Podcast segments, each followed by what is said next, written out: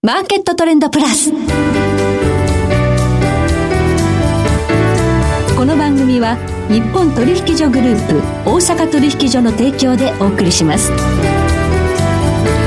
皆さんご機嫌いかがでしょうか？大橋ろ子ですコモディティ日経平均先物などデリバティブ取引の最前線の情報をピックアップえ今日は元先物オプションディーラー本川裕二さんをスタジオにお迎えしています。本川さんこんにちは。こんにちは。今日もどうぞよろしくお願いいたします。よろしくお願いします。新年度入りましたそうですね。早いですね、早い。もう1年やってますよね。この番組そうですね、はい、プラスで。2年目に突入みたいな感じで、はい、そうです。この1年は本当にその株価という意味でもかなりいい年でしたよね、はい、大きく動きましたよね。また今年もいい年になればいいんですけどね。本当にね、はい、ということでね、今日は日経平均の、まあ、展望動向の分析いただきますのでどうぞよろしくお願いいたします。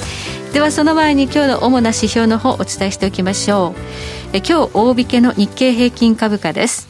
392円62銭安2万9696円63銭で取引を終了しました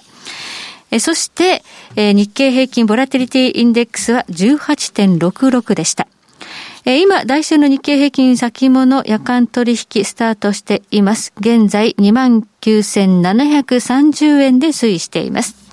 そしてコモディティ東京プラッツドバイ原油先物21年9月ものは日中取引の終値で1100等円安4万飛び690円でした。そして大阪金先物取引22年2月ものは日中取引の終値で27円高6151円となりました。ではこの後本川さんに詳しく伺ってまいります。マーケットトレンドプラス。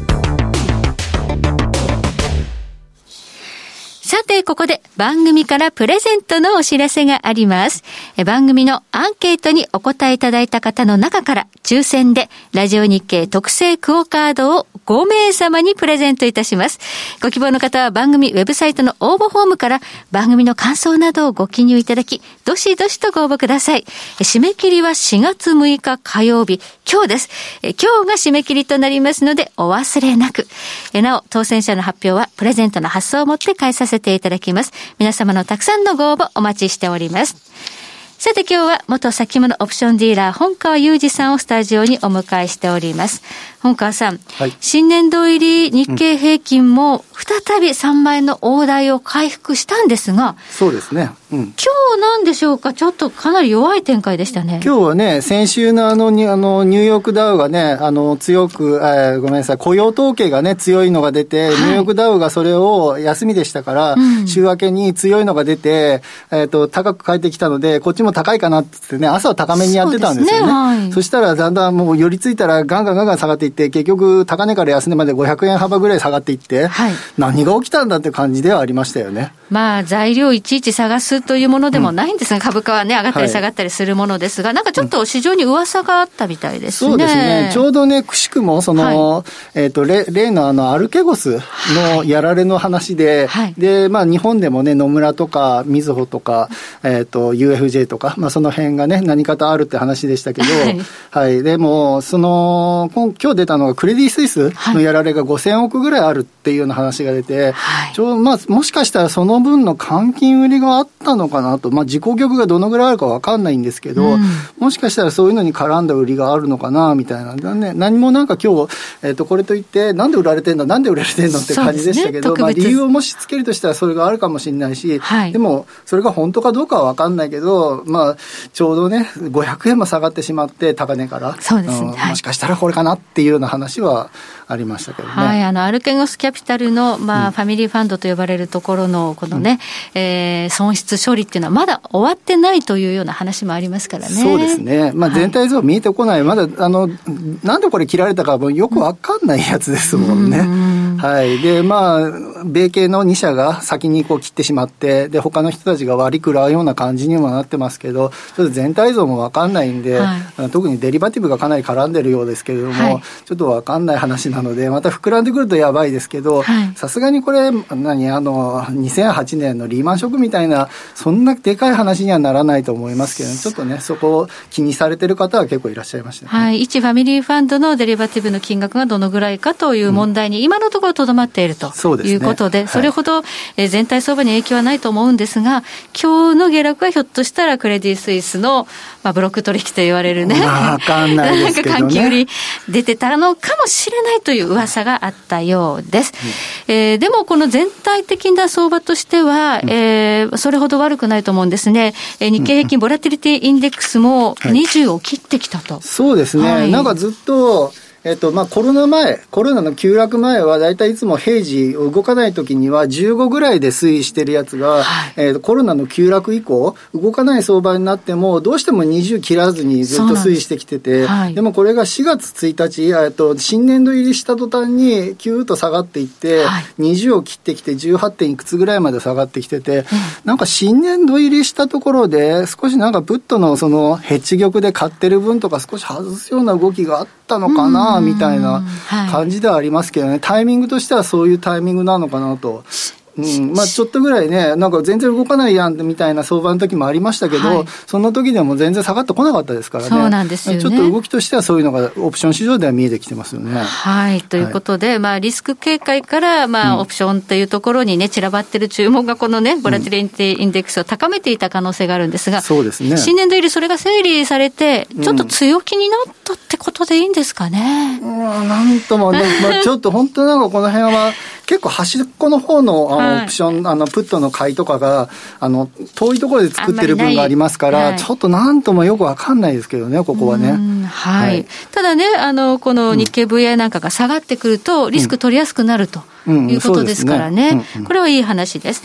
そして、えー、日経平均とトピックスの関係でいう NT 倍率、はい、3月の日銀の金融政策決定会合はかなり注目されましたが、はい、まあ、市場で一部にやっぱり噂があったように、日経平均の変調型っていうのはやっぱり解消すべきだという、うんうん、そういう回答となりましたね。そうですね。3月19日に日銀の金融政策決定会合起きて、はい、で、まあ、あの、ETF の買い方ですよね。で、買い方をこう縮めてくるんじゃないかっていう話はありましたけど、で、実際に出たのが6兆円まで買うよっていうのを外す。でも12兆円っていうのはそのままだよと。でもその日経平均はもう買いませんよ。トピックス型だけにしますよっていうのは全然こう、ちょっと寝耳に水みたいな状態だったので、え日経平均買わないんだったら日経平均型売った方がいいんじゃないのみたいな形で、うん、3日間かけて本当叩き打っていくような動きにはなりましたよね。寄与度の高いところが結構売られましたよね。ねうん、これ積極的に攻められたって感じで。ファーストリテイリングなんかを中心としてね、はい、あの、えっ、ー、と、3日間、ね、よく売られていって、えっと NT 倍率でいくと15倍ぐらいだったのが14.6いくつぐらいまで下がっていって、はい、0.3か0.4近く下がっていったんですよね。はい、で、まあ、日経平均だけがよく売られるような形で、やっぱこれ日経平均は日銀が買ってるからずっと上がってきたんだよねって、その NT 倍率自体がずっとこの、えー、10年間ぐらいずっと上がりっぱなしなんですけど、この背景が、やっぱりあの日銀の、えっ、と ETF 買いが日経平均も買うから、すごくそこであの寄与されている銘柄が特に買い上げられて、はい、で、インパクトが出てるっていう話だったのが、それが裏付けがなくなるっていうのですごく売られたんですけど、えー、でもっと NT 下がるだろうという予想はされたんですが、はい、実際に蓋開けてみると、ここ数日間で、その、えっ、ー、と、発表前の水準を超えてきてるような状態で。日銀前より高くなっちゃったんだ、NT。そうですね。15ぐらいだったのが、15.1いくつまで上がってきてますから、はい、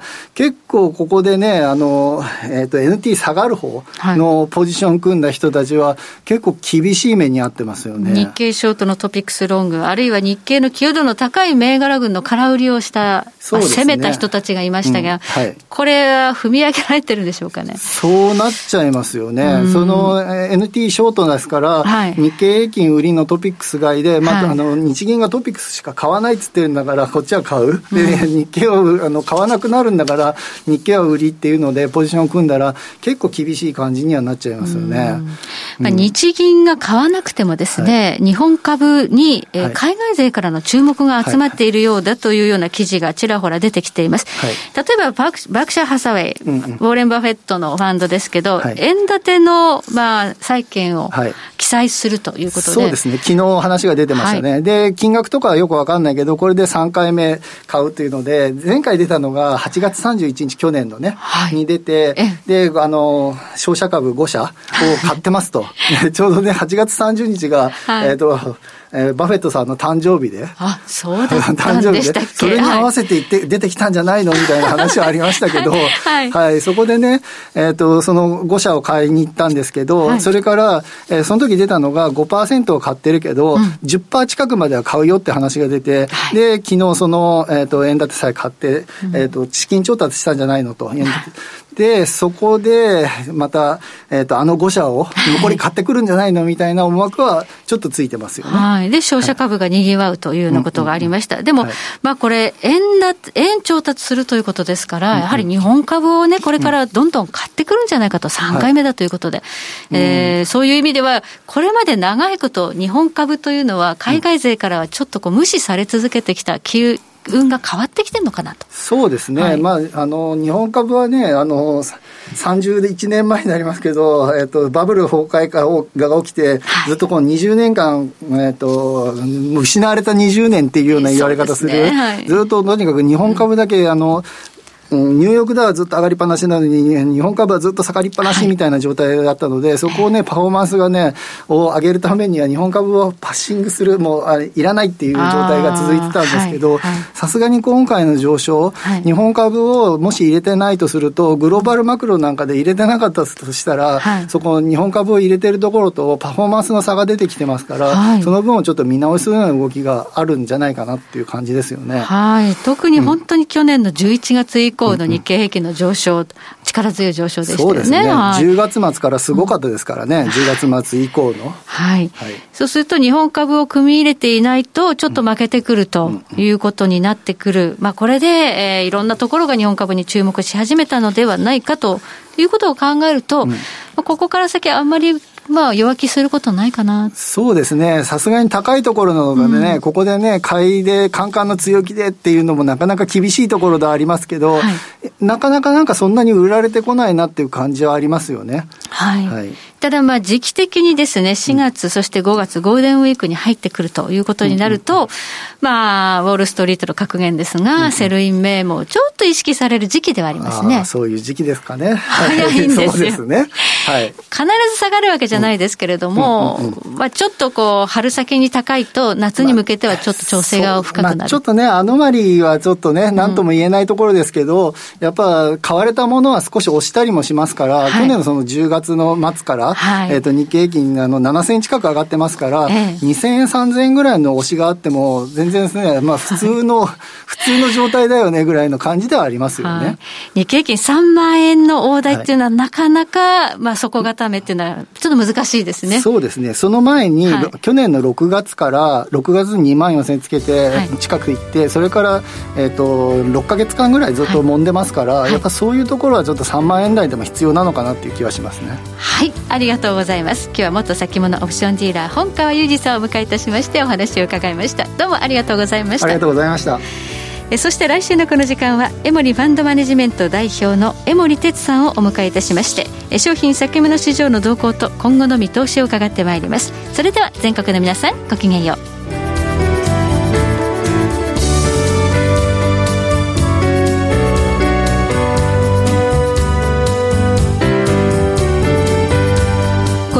組は日本取引所グループ大阪取引所の提供でお送りしました。